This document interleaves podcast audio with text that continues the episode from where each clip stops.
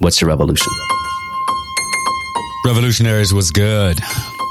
Today's episode is brought to you by the Rogue Media Group, which is a veteran-led integrative marketing agency with affiliated networks that reach nearly 1 million multicultural professionals, business owners, and public policymakers. RMG, as it's affectionately known, was founded in 2013 by my dude, Maximilian Hamilton, and has grown from a single offering to a multifaceted media company that offers everything from media planning and buying to written content development, sponsorship consulting, and conference development, as well as digital marketing, custom video, DEI strategy, personal branding, and speaker sourcing. RMG's signature program, one that I was able to MC last year, is the 5th annual Fuel, the Ultimate Men's Summit. It will take place this year in November, the 9th through the 12th, 2023, in Houston, Texas.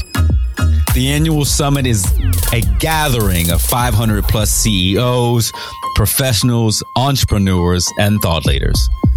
Participants will explore and discuss advancing the mobility of Black professionals, entrepreneurs, and business leaders.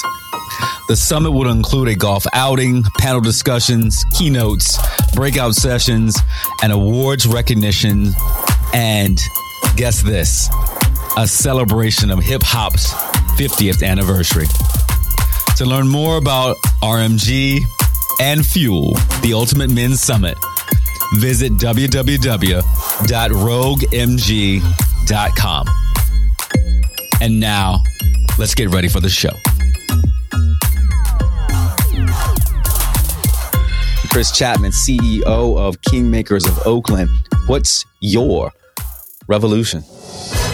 My revolution right now is land acquisition, resource acquisition in a way that our young kings can take their crowns out their pocket and rock it. My revolution is how do we lift up the stories untold? How do we lift up something other than the typical stories that are portrayed in this country around the possibilities of who and whose we are?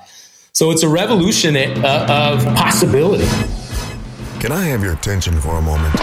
What's good, revolutionary?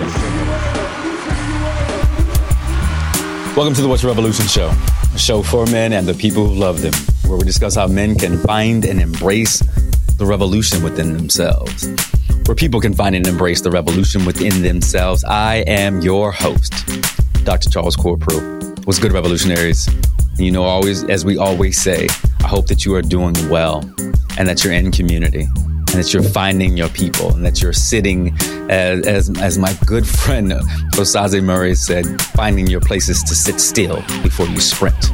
And that is what revolution can be. Like when you sit still, I think about that wonderful conversation, sitting still, because it allows us the clarity that we need, that we can hear the universe, we can hear our spirits, we can hear our ancestors talking to us and letting us know the direction that we need to go. We sit in chaos so often, but as the pastor Osazi Murray said, that when you find stillness, you will find your way. And so I am hoping that you find your way and that you are fulfilling what we think is the most thought-provoking question of your life. What's your revolution?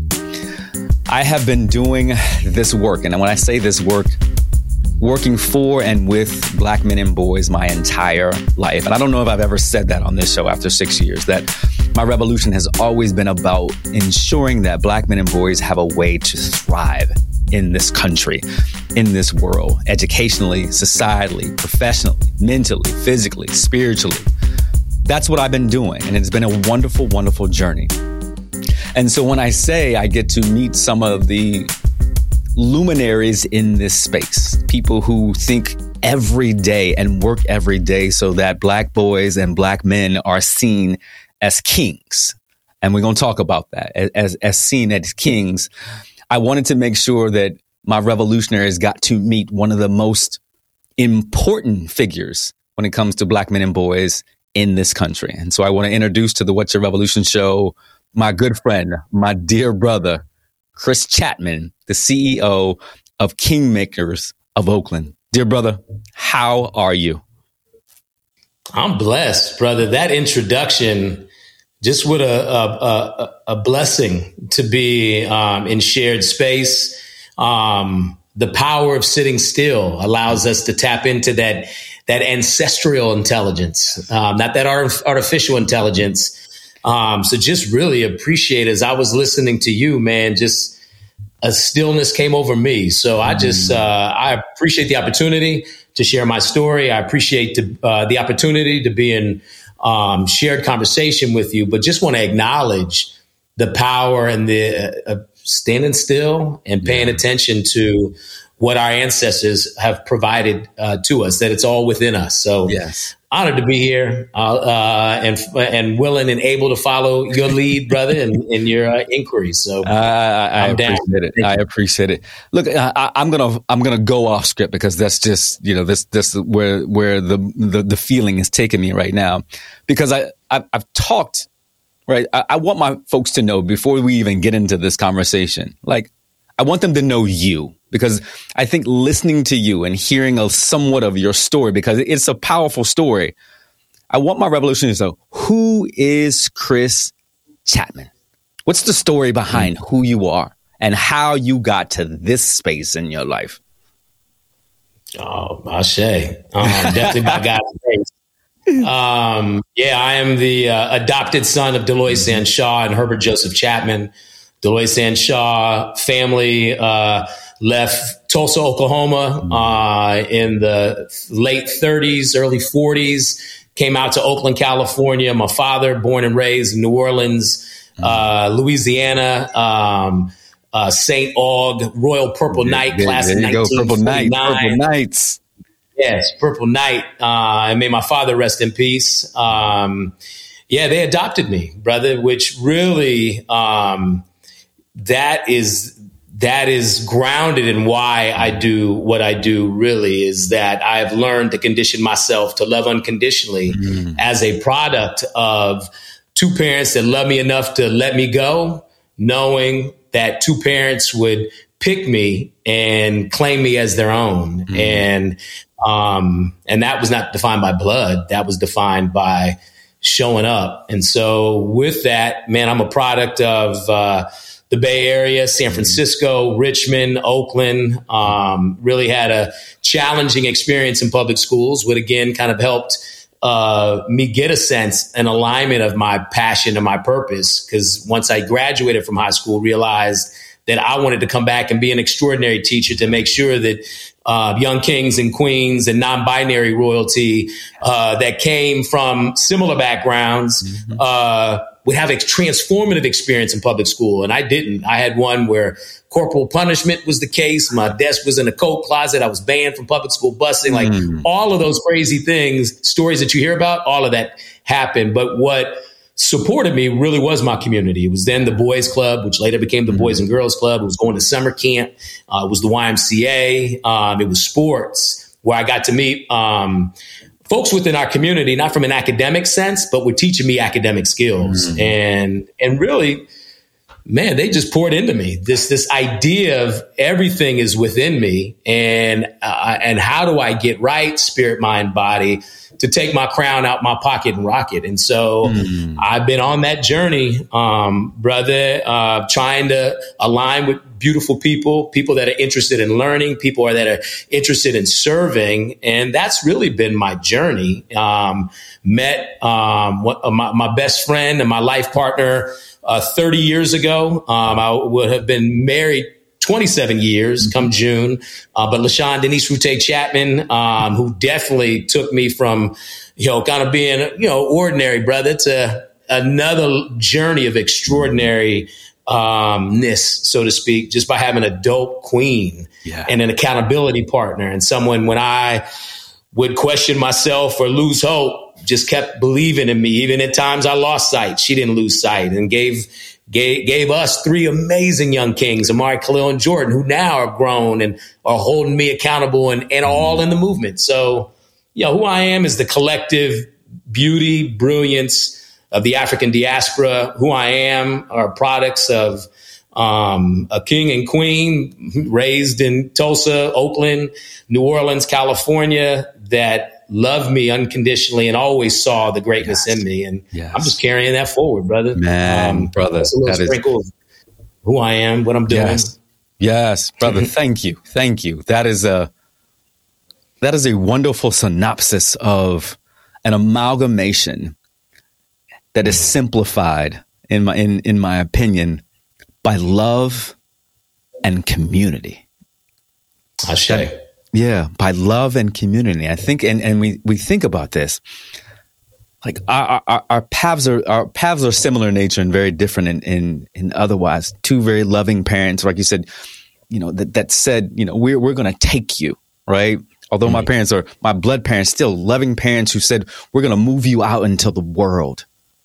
And I think about attachment theory and what I hear as Dr. Corporal for 1 second is that this strong attachment that folks allow Chris to, they love on Chris, but go out in the world and be as great as you need to be because we've got your back. That's right. We're right here with you, you know, and we've said sometime on the show, Chris, that strong attachment is, well, you know, you've got the little rope to the child has the dinghy and the parents in the boat and the kid says, you know what, I want to paddle off, but the kid knows it feels safety, it feels something. And then we figure that out in our relationships. And again, love and community. And that's what I think, because when we think about kings and queens,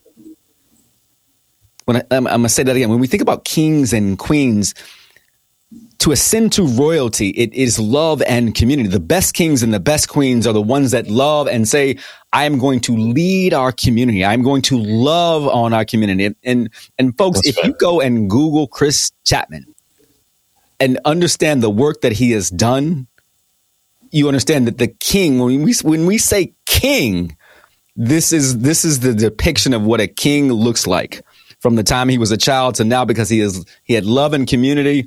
And he promotes love and community. So I thank you for that. I thank you for that story.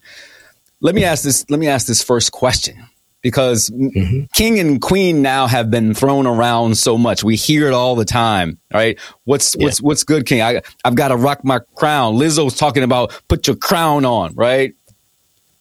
Why is it important for us to recognize, and I'm just going to put it as black men right now, to recognize each other as kings? Because I think about, there's a wonderful cycling and fashion group called Kings Rule Together, Queens Rule Together.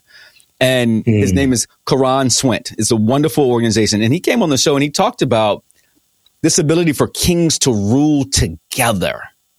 Yes. But my question to you is, why do we need to recognize each other as kings? Well, it comes from our ancient beginnings. I am because we are because I am, may the circle be unbroken.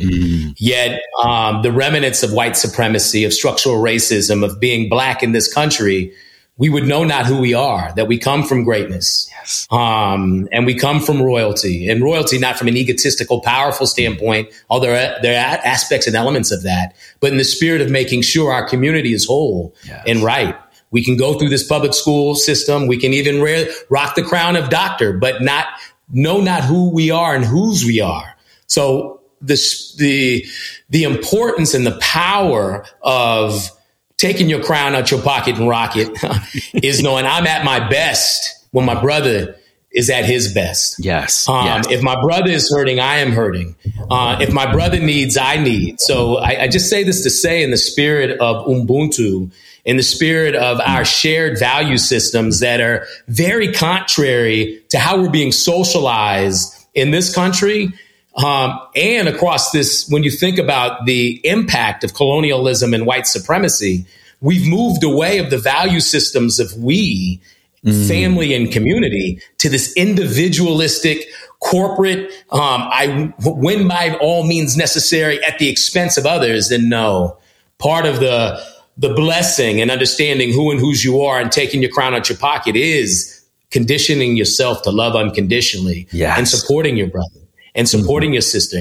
And I'm going to continue to lean in around our non-binary royalty and knowing our history and legacy of the domain of even sexuality and energy of masculine and feminine. I'm at my best when I can manage both. Right. And know when I can tap into my feminine energy as equal to my masculine energy. And it makes me no less of a man, or however I identify. And so on that journey, brother, in the spirit of, I'm just on that journey of trying to align with brothers of like mind, of like spirit. I'm at my best when I'm building, learning, growing, laughing, crying, healing, and mobilizing with my brothers throughout the diaspora. And so, right. And that's, and that is how we build, that is how we build our kingdoms. And that's how we comport ourselves as kings, as true kings.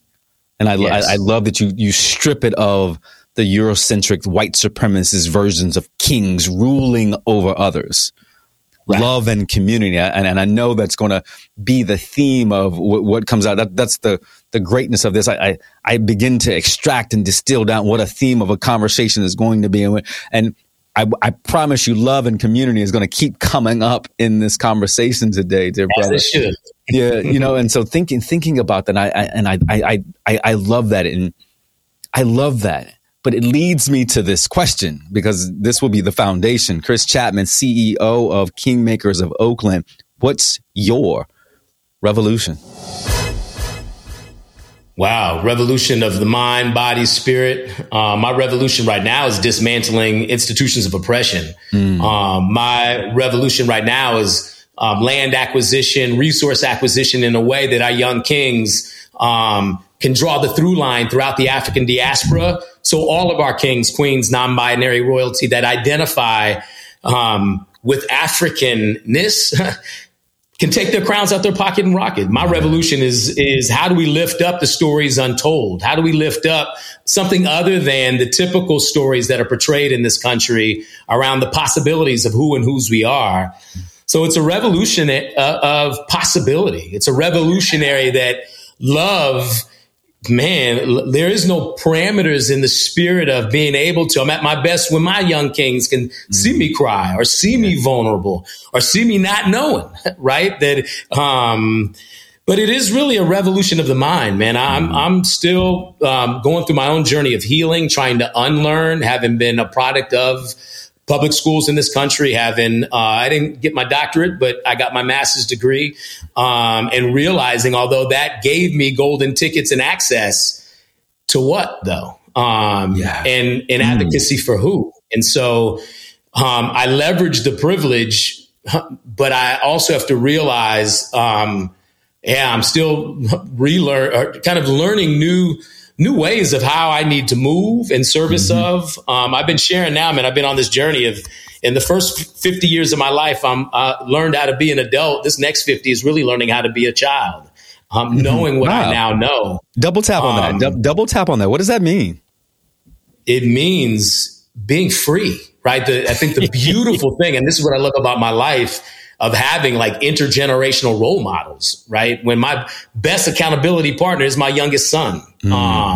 The opportunity of young people, man, we so need each other on just so many different ways to be whole. And so this journey of now knowing what I do know and what I have access to as a 55-year-old man, is how to be free. Is how to operate in creativity and imagination without judgment, but being free. I had to get broke, so to speak, you know, to then redefine what and literally lean into that freedom. And it was through darkness where I had to let go of what I thought success and what Black manhood, all these kind of things that you're told you're supposed to be. But we're in contrary to just some deep aspects of who I am. And so I just say that to say I'm still learning, I'm still growing, but I want to be free, centered in my values and how I move in a way that I don't want to have all these constraints and chains that limit me from being my truest self. And so that's this next part of my journey. And the blessing is having a life partner, having children, being a part of an organization now where it's so bigger than me. It's actually accelerating my growth, my learning. And so, that's the fun part of this next part of my journey, man. I love it because what you just hit on, and it's so interesting, Revolutionaries, because you know, as you're listening, how many times do we hear folks come on the show, Joyce Chen, Reggie Hubbard, talk about their freedom. You remember Joyce Chen, Revolutionaries, talked about leaving her job at Meta as the head of production to be free, right? Unshackling the chains of what, you know, it meant to be successful, that having the big job or having all the money. If you're not free, as Brother Chapman said, right? What is that? You know, what holds you back? And so to find freedom is to find your place in your purpose. That's right. Yeah. To find your place and your purpose. And I love what you said is that learning how to be a child. You're right. We spend most of our lives working to adulthood and all of the things, but then we get to this phase of our life, and what do we want to do? I know what I want to do. I want to play. I want to play as much as possible. I want to, you know, I do. I want to play. I want to revel like I did when I was a child because it is joyful. Yes. You know, and we move away from that, and you lose sight of that. Yes. In marriage, in parent, all these different things, and sometimes you need to get broke. You know, sometimes you got to be comfortable, and it goes back to how you opened. If you allow yourself and you ritualize being still. Yes. And you could pay attention to all of that. Yeah, then ideally you can figure out how you navigate and manifest. But I think it took me a minute, brother, in absolute darkness, where I really had to figure out what the rebirth of me was going to be, and realize where I got to 50. And it was this dichotomy of extraordinary success. Yet some other areas that I wasn't true to myself, and how that not only hurt me, but people that were close to me. So leaning into that, not running from it, but learning, you know, through counseling, has actually brought aspects of me, of that joy that I had gotten away from just because I was so, clocking in, working in this system. You know, these systems, man, will have you questioning your own existence the longer you stay in them. Exactly. So I'm taking a learning stance. I'm realizing the mindsets that are necessary for me to experience this next aspect of my life in the spirit of a child, man, not acting childish in the sense, but knowing what I now know, but wanting to have that joy in the next 27 years of marriage and as a parent and all these different things. So no, I love that. Anyway, I'm in a good space. No, you heard him say the revolution is the shifting of a mindset to getting into this place where you can find freedom. I appreciate that. I want to dive down one second. It's going to lead us into what is and why is the Kingmakers of Oakland. But I want us to talk, because I haven't had this chance to do this, and you're the person to do this.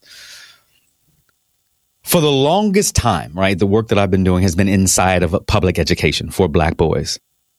Why? Just why isn't the public school system a place for Black boys to thrive? Yeah, by design. The history of public school education was never designed for Black, Brown, Indigenous, API, Rasa students. It was never designed that way. And it is a very antiquated system, structure. The conditions are rooted in white supremacy. Therefore, the culture is toxic. And this ecosystem, the way we talk about it, privileges the privilege. Those folks who identify, associate, and are oriented to Eurocentricity, to whiteness. And if you don't associate or don't identify or have a different modality of learning, then, and we still can master that, but we still come out of it not knowing who and whose we are. And so I'm not surprised. And if you look at the data for decades, they're all, the outcomes are always racialized, right? And to the point where you can predict based on GPA, based on neighborhood, based on zip code, based on gender, based on race. And so, there was that spirit for me for 30 years being an entrepreneur, innovating in these systems, advocating, agitating. Yeah. To, brother, I did get to that breaking point. And I realized in my rebirth, I'm going to move from being an entrepreneur to an entrepreneur. And the next part of my journey and evolution was all of that I had been innovating and well-intended, yet these systems outlive all extraordinary individuals. And the next part of my journey, in a way, was to become an entrepreneur and to take what I had been doing throughout my life, but now do it in a way that the next generation don't need to ask for no permission, that they have the 8,000 square foot facility design center that I'm sitting in now. They have a network of schools. They have social capital. They have resource. They're connected throughout the diaspora where they don't have to ask permission, but they can continue to keep the main thing, as opposed to, you know, innovating, creating, and then boom, door shut. Innovating, creating, and then funding cut. Innovating, creating, and then the staff changes and you get started. This next part of my journey, it is about creating a legacy of which the next generation has full access to the content, to the information, to the network, to the resource. Yeah, so we can go farther faster. So that is kind of my evolution. And I don't know what the question was, but you're good. You're good. You are definitely good. You know, I just think about this, having sat in similar spaces as a history teacher, as a history teacher in middle school, a psychology teacher in high school. And then, you know, my good friend, Aaron Spence, when I was a professor at Loyola, said, we got some problems here in our home school division because black boys are actually being suspended at higher rates than, you know, almost 3 or 4 times more than their white counterparts. And when we got to high school, I remember doing the math. It was like 4,000 days of suspension. You know, that was only if they had 1 day of suspension. We didn't. I was like, one. Just if I just looked at the numbers for 1 day, there was like 4,000 day disparity. Well, there's only 185 days in the school year, and you got that much disparity. And so that's why, you know, we think about the work that you're doing, and I want folks to understand that you have been able to create something, and I want you to talk about that allows black boys that started in Oakland, like you said. That's right. For ways to thrive in a system that has not been designed for them. And like you said, the statistics, the research shows. I mean, I remember sitting and giving a presentation to a school board. I will not say what that school board was. The school board had just spent 2 hours fighting over the number of days that they were going to have, literally calling each other names. That's how bad it was, over whether or not it was going to be 184 days or 186 days in the school year. Somewhere. I mean, literally, the school board got into a verbal argument with each other. I was next. I got up and spilled the tea. And I say that to spill the tea, or what was going on from the standardized tests that were going on in the school division. And when it came to the disparities for black boys in the school division, it took me 20 minutes to give the presentation. There was not one question. Not one. Thank you, Dr. Corporal. We appreciate the information. And they moved on. And I was like, wait a minute. You just spent 2 hours fighting over 2 days, and you have a huge disparity in test scores with a segment of your population, and you don't want to talk about it? That's problematic. That's real problematic. Right. So what I want you to do, Brother Chapman, is talk about the relevance and necessity of the Kingmakers of Oakland. Why is this program? Talk about what it is and why is it a necessity all across this country? That's right. Right on. And appreciate the opportunity to shine a light on how we center black boys while serving all students. As you said, the work was born out of the work I started in Oakland Unified School District in 2010. And simply put, what we do is work with districts across the country around redesigning the system, the structure, the condition and culture that improves educational life outcomes of black boys from preschool through PhD. And our way to do that in centering black boys, first, we start off in what we call this phase zero. So it's a whole set of processes. We work with districts to identify a multiracial, intergenerational, cross-sectional group of folks. Because what we find is typically the higher up you go in these systems, the further away you are from those children, in particular, that are furthest away from opportunity. And so we believe if you're going to address the needs of those students furthest from opportunity, they got to be the co-designers and co-creators. Mm-hmm. So we co-locate them in the leadership team, board members, community members, kings, parents, classified staff, principals, and central office. They spend the first semester doing a listening campaign. Mm-hmm. So they listen to African-American boys, Black boys from preschool through 12th grade. They also listen to alumni, students that had just recently graduated. There's a whole survey, kind of a protocol of just listening to what the lived experience of those kings are in within the school. They do that. We have a readiness rubric similar to an equity audit. Then that team takes they use the readiness rubric or the equity audit to assess the efficacy of each and every school within their system. Then they do an audit of best practices within their school or within their district. Because many times the beautiful things that are happening in a school district are foreshadowed by the sort of negative frame and the perpetuation of what's not working versus feeding and fueling what is working. Right. We posit that people in a community can solve for solutions in their own community. We are not a turnkey model. And the Calvary, as Brother Sean Dove says eloquently, that the Calvary ain't coming to save nobody, that we are the enchanted people. And so what we do to help prime people around that is having that multiracial, intergenerational, cross-sectional Mike team interview Black boys. They look at best practices based on literacy, based on culture, based on attendance, based on graduation rates, based on pedagogy. They glean the research. So given what their equity issue may be, they just look at, well, what does the research say? And then they begin to put together a set of activities. So we use a process called liberatory design. So it's a process that through ideation and prototyping and having feedback loops through this multiracial, intergenerational, cross-sectional team, they begin to build out activities around recruiting, training, retaining Black male teachers, around culturally responsive curriculum and pedagogy, around youth voice and leadership, around parent, family, community engagement, around narrative change, and then policy.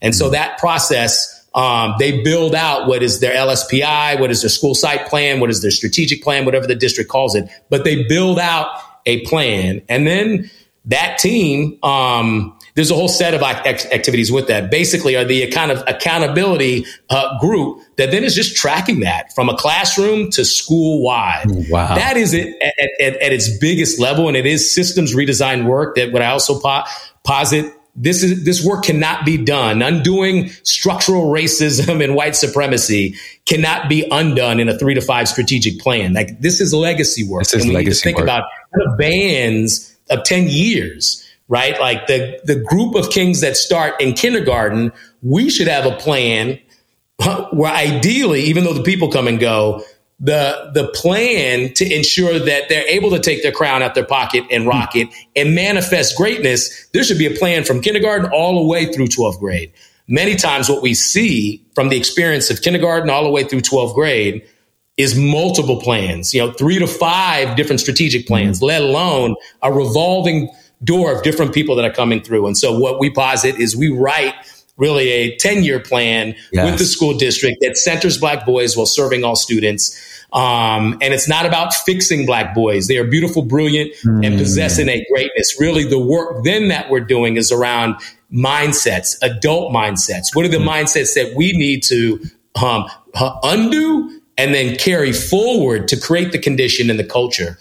And that's, a very broad, heady approach to what we do. And I can go much more granular around each of what we call our drivers, those 6 areas. But at the core, we center Black boys while serving all. We have a process that redesigns the system from within in partnership with the community that improves educational life outcomes for our young kings. And that's our journey. In some districts, it's Black boys, Black girls. In some districts, Black boys, Black girls, and non-binary youth as well. Kind of varies on district. But our general strategy centers Black boys while serving all. And it's a beautiful thing. And I know that work is not easy. I've been entrenched in that work like you my entire life. And the interesting thing is that you have pushed past when it was sexy to talk about serving black boys. Because you remember that period of time, like 2010 to like 2017, when everybody wanted to fund the work. Like, Kellogg wanted to fund the work, and shout out to them, because, part of where we are right now is because of the Kellogg Foundation and their support of these two leaders right here. This podcast would not be where it is if it wasn't for the support of the Kellogg Foundation.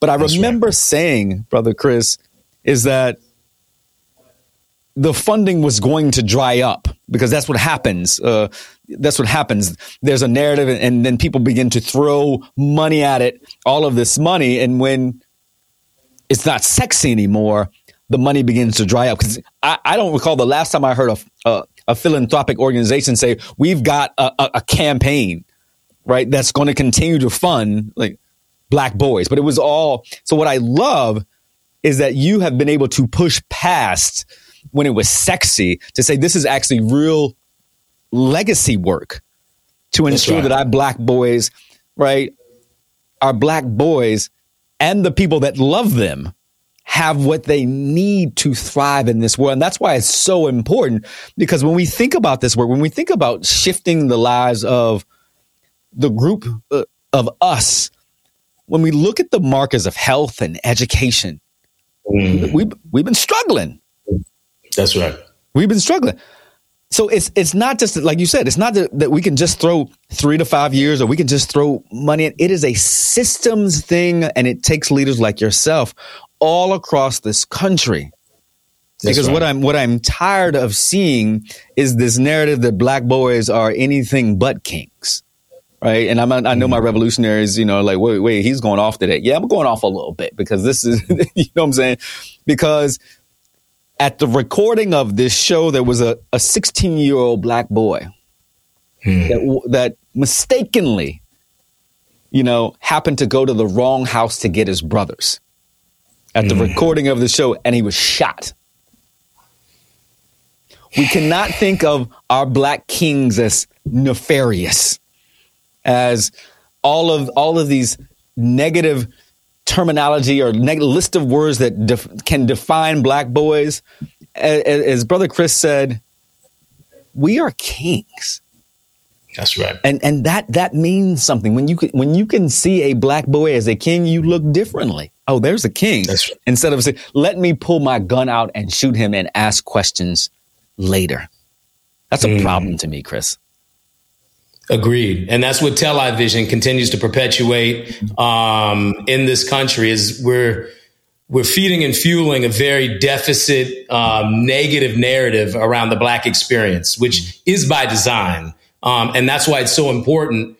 One of the domains of our work is lifting up this a very different narrative that acknowledges we come from greatness, that we are beautiful, brilliant, and possess innate greatness. And so, we have 5 albums. We do movement music, right? We have a short film. We have over 200 pieces of video that we're doing that centers black boys and shows the diversity, the beauty, the power. But ideally we would get that into Netflix, into Hulu, and on ABC, NBC. It's not there yet, but come on our website and check it out. There you go. But this country really they need different narratives. So you don't have people then that don't even say hello, like literally shot that young king just based on the color of his skin, as opposed to opening the door and just saying, hey, king, how can I help you? Right. Hey, king, how can I help? Think about the mindset. We talked about this, the power of mindset. Hey, king, how can I help you? Think about, I'm thinking, maybe it's just me when you say that. I might have some nefarious things in my mind. All right. But when you said, hey, king, just what that felt like, the physiological response that my body had when you said, hey, king, how can I help you? My mindset, right? My whole mindset was like, but maybe that's just me. Maybe that's me. But when, hey, king, because when a queen says to me, right, good morning, king, what's good with you, king? Oh, okay. You know what I'm saying? Because I've been saying, queen, what's good, queen? How are you? But that feeling of, I see you, right? Salbona, I see you. You know, and that is a beautiful thing. I am glad that young brother was able to come through that. That is the blessings of our God to come through this. You know, in such a time where it could be something different. It could be something we could be mourning that young brother. That's hopefully we have an opportunity to continue to celebrate him. It is a wonderful thing that you're doing, and I want my revolutionaries to understand. Go to kingmakersofoakland.org to see the work that they are doing, this wonderful narrative that this entrepreneur has created that was housed in Oakland Unified School District that is now a nationalized organization working to bring policy and academic and behavioral change to school divisions all across the country. You know, we bring entrepreneurs on here all the time, but we think about that. Like, the value prop and the solution is necessary for our young black boys to thrive. Right? And my revolutionaries don't get to hear me talk like this all the time, Chris. You're bringing it out of me. You know what I'm saying? Come with it. You're bringing it out of me.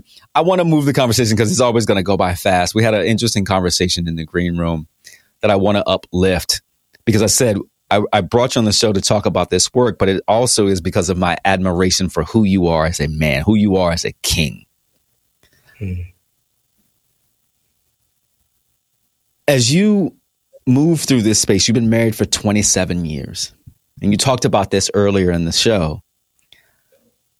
I want you to talk about the importance of your wife to your ascension to the throne as this king, as this luminary, as this person that we look to lead this movement for black boys and for people who love them.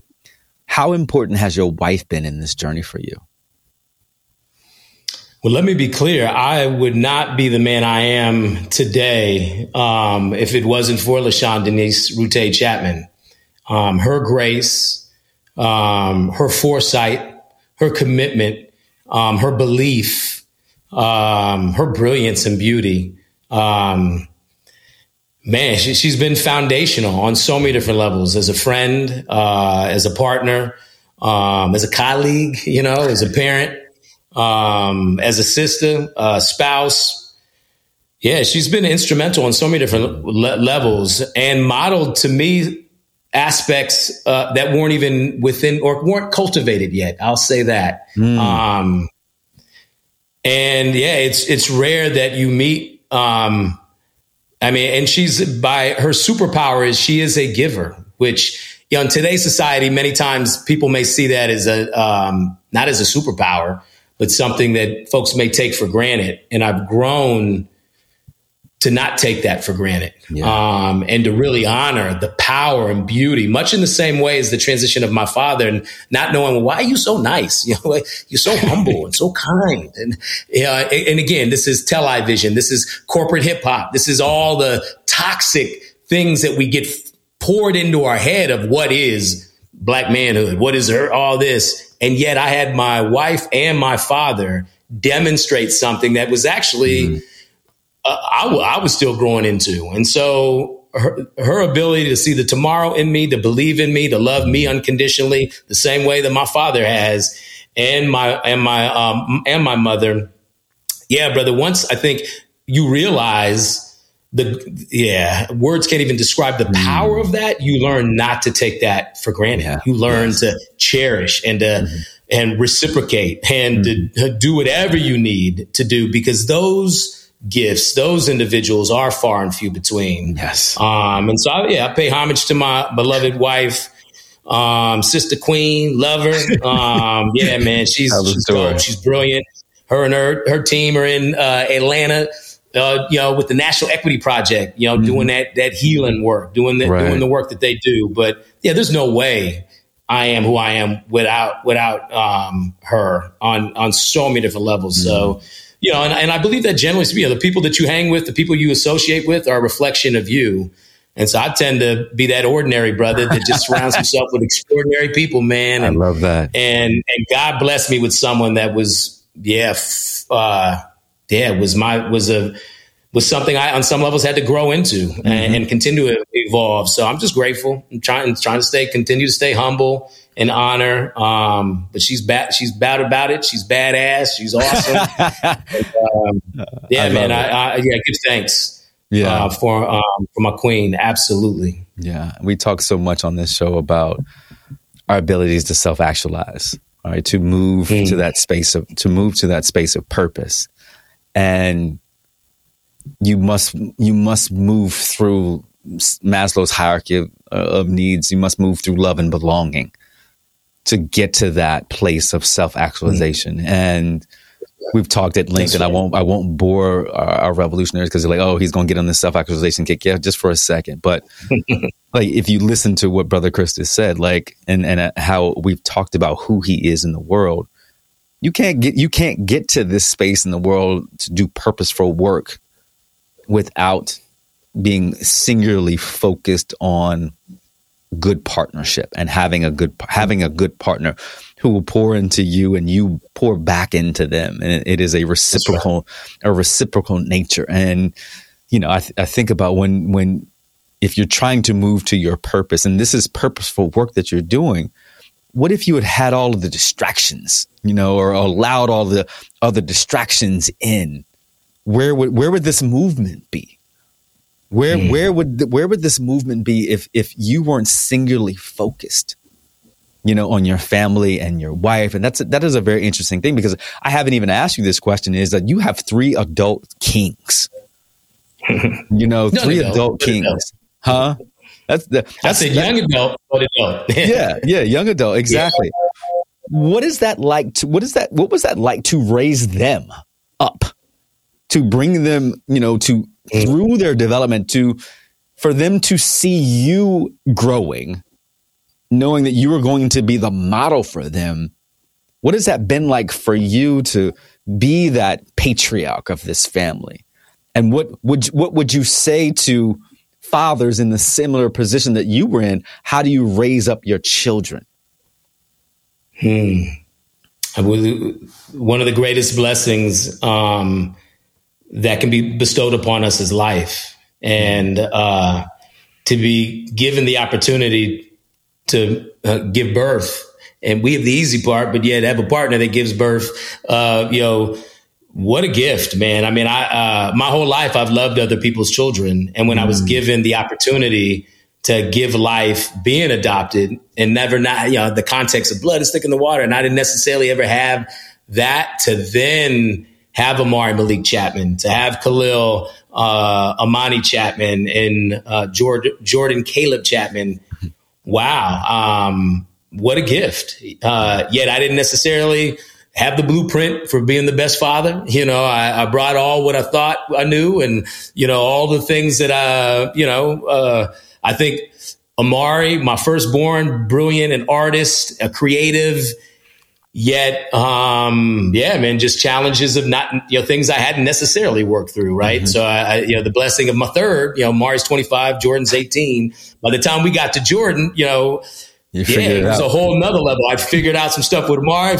We figured out some stuff with Khalil. So Jordan has a whole nother level of kind of freedom and dominion that we just, you know, kind of this idea of protect, right? Knowing what we know as educators and being nervous, no matter what background you come from, finance, a black child in America is still a black child on America. Yeah. They have a target on them. Don't matter private, public, charter, independent, hill, flatland, rural, urban, suburban, you still have a target. And that was always something my wife and I never took for granted. And I think that fear in the spirit of the first, probably overly protected, you know, you need to be able to let your children, you know, fail and experience some of these things where I think I was probably like, I was the coach of everything. I was, oh, yo, you're coming to YMCA, everything. Like, and on one hand was awesome, but on some other aspects, you know, I was probably doing a little too much, you know, in the spirit of, and, you know, you need your children to kind of get out and have different experiences. Right, so I just say this, it was just an evolution. What would I say to, you know, aspiring parents? Just time. You can't take back time. Mm-hmm. You know, the first day of school, you know, riding a bike, birthday, like be there. Even if you may not be in the bed, be present. You know, be real. I mean, I think at the end of the day, children need to know. Yeah, like. And I had to dispel Chris Chatmon the myth and Chris Chatmon the man, you know, and that's a humbling thing. Well, shit, if they always knew me as Chris Chatmon the man, that would have been a different thing too. But, and the blessing is we still got there. And so I just think the idea, though, of being them seeing you be human, like watching you fail and how you get up, right? Watching you cry, watching you work through these different things. I had a false sense of, and some of it was generational, like my, you know, same too. My dad kind of protected me from certain things, or no, you can't talk about that. Or the, whereas I think be open with your children, yes, because when those things happen, they'll know how to. It'll be familiar as opposed to, well, they didn't talk about it, so I don't know what to do. So I just think, time, you can't take back time, being present, being vulnerable, and just showing up, with for them, with them, advocating along the way. And the greatest gift now, man, is just to have friends. Normally, your adult children ain't never trying to come home. Shit, my sons are all coming home, and and it's awesome, and we love it. Yeah. And going to ball game. I mean, I'm just like, what a gift! Yes, that through that journey, we actually have, we love each other, and we have good, friendships. I mean, just really good friendships. So. But it was a journey, Brother Charles, on that. I can't say that it was all perfect or no, just because I was a teacher. Right. So those are a few of the little sprinkles I would give as far as the aspiring parents or folks. Anything I could say is, giving time, being present, and being who you are and listening. Yeah, that's the wonderful piece. That's the wonderful piece of this is that time. And both of us, as we talked in the green room, both of us lost our fathers last year, and we wish that we had that time back. That's right. And I love that you talked about the friendship that you have with your sons. That's important. That friendship is, as we say, the good men of Omega say, friendship is essential to the soul. And so, thinking about what that feels like to be friends with your children as they've gotten older. And it sounds like, what I heard in the agreement, that you and your father, were tremendous friends. And my father and I were, my father was my best friend until his last breath. And, to love on your children the way that our parents loved on us is a wonderful thing. 'Cause I hear folks talk about, and sometimes they don't have that. They don't have the relationships with their children where they can say, my child is my friend now, that I can love on my child. And they understand that this is still a parental child relationship, but that, this is blood and this is friendship and this is time. This is the ability to enjoy, to see the fruits of things. And, my father, as I talk at length, my father was so proud of, me getting a PhD, and he wore my graduation beads for a year, and we would play. I'm sure like your father, we would just play. Or if we think about this conversation, right, we wanted to get back to being childlike. And we worked so much to be an adult. And that was the one thing that my father and I did, is that our friendship allowed us to play. And it was one of the greatest joys of my life to just go in and laugh and joke with him. And as he got older, I would go in and rub his face, and then I would smack him a little bit, and he would just be like, stop, But it was our playfulness, That's right. Yeah, and to think that you have years to revel in the friendship with your son. So I can't wait to watch that, to see how it plays out, in pictures all across, to see, I was able to see your sons who are working with the Kingmakers of Oakland as a part of your revolution, is now their revolution. And so I know that is a beautiful thing for you. We're going to end. I want you to, usually we end with a question. I want you to pick a number 1 through 5. Number one. So number one, You've talked at length about who you are. One of our core tenets is revolt and evolve. What did you have to revolt from and evolve into to be this version of yourself?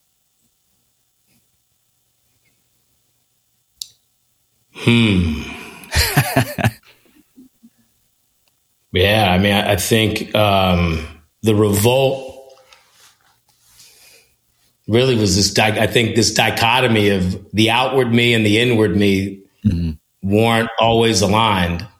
There was the consternation. I think that was the period of being broke where I could really merge those two.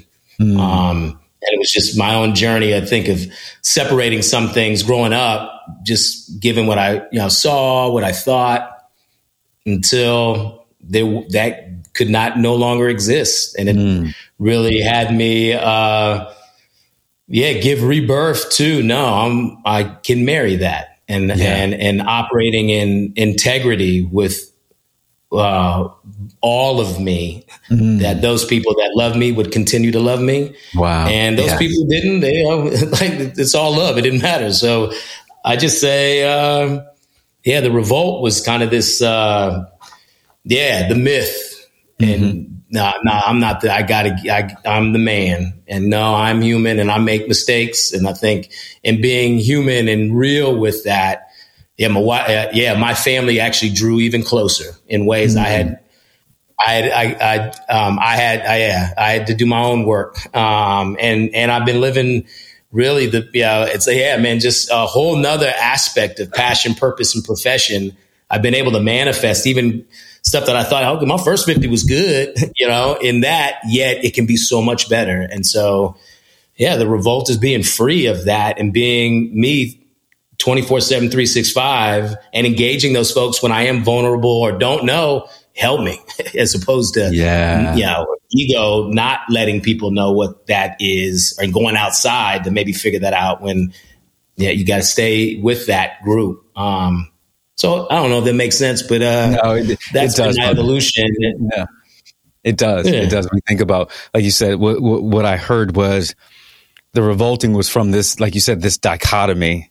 Right. This dichotomy of who you thought, the myth of the man that you were, and then you had to evolve into, I can accept this one version of myself that is an amalgamation of all those things.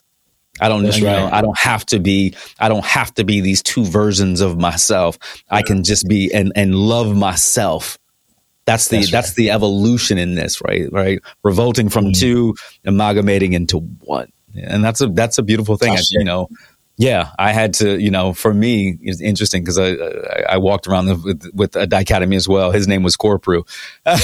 So there was Charles and Corprew, and similarly had to do the same thing, figure out the pieces of each of them that I could then say, this is who I wanted to be. And I could accept this version of myself. And like you said, one of the things that my good friend Kishana Palmer talks about is being in integrity or out of integrity. I could be more in of integrity here than I could be outside, outside with those two. And I think that's a wonderful thing. Brother Chris, I appreciate you. I've been looking forward to this interview for a long, long time. As I said at the outset of the show, my admiration for you, it runs deep. We are both Kellogg Fellows. We are both Kellogg alumni. One of the opportunities that we had from 2014 to 2017 was to be a part of the re-inauguration, we'll say, of the WK Kellogg Fellows, one of the most preeminent, most prestigious fellowship in the country, in the world.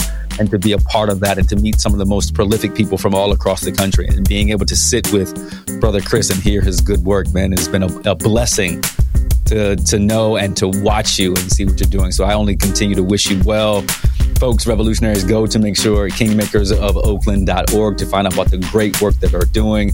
You can also Google Chris Chatmon, Chatmon, and find out about all of the revolutionary things that this brother's been doing throughout his lifespan. So thank you so much, Chris. I appreciate you, brother. Appreciate you, brother. Thank you so much, and continued success. Looking forward to talking to you again soon. Yeah, no doubt. Revolutionaries, you know that I love you.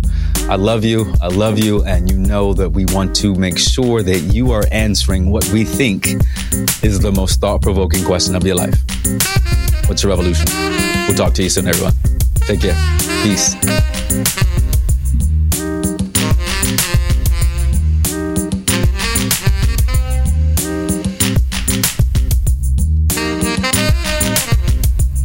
Child in America is still a black child on America. They have a target on them. Don't matter private, public, charter, independent, hill, flatland, rural, urban, suburban. And that was always something my wife and I never took for granted. You must move through Maslow's hierarchy of needs. You must move through love and belonging. to get to that place of self-actualization. In the spirit of our shared value systems that are very contrary to how we're being socialized in this country, and across this, when you think about the impact of colonialism and white supremacy, we've moved away of the value systems of we, family and community, to this individualistic corporate, I win by all means necessary at the expense of others. And no, part of the blessing and understanding who and whose you are and taking your crown out your pocket is conditioning yourself to love unconditionally. Yes. And undoing structural racism and white supremacy cannot be undone in a 3 to 5 strategic plan. Like, this is legacy work, and we need to think about the bands of 10 years. Yes, yes.